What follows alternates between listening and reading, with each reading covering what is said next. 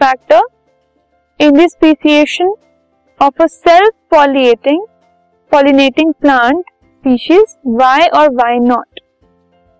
अगर geographical isolation मतलब geographically किसी भी चीज़ को, अगर किसी एक सेल्फ पॉलिनेटिंग प्लांट को आइसोलेट कर दें मतलब अकेला रख दें तो क्या इससे जो, ये क्या एक मेजर फैक्टर हो सकता है उसकी स्पीशिएशन का जो जोग्राफिकल आइसोलेशन है ठीक है जोग्राफिकल आइसोलेशन मतलब जोग्राफी मतलब एनी प्लेस ठीक है, अगर हम किसी प्लेस पर, किसी एक प्लांट को आइसोलेट कर दें मतलब अकेला रख दें, अकेला उनको अडाप्ट करने के लिए छोड़ दें so it can prevent the transfer of pollens among different plant तो उससे क्या होगा?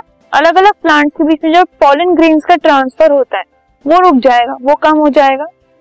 Now since the plants are self pollinating क्योंकि वो सेल्फ पॉलिनेटिंग है, उनको पॉलिनेशन के लिए किसी की ज़रूरत नहीं है।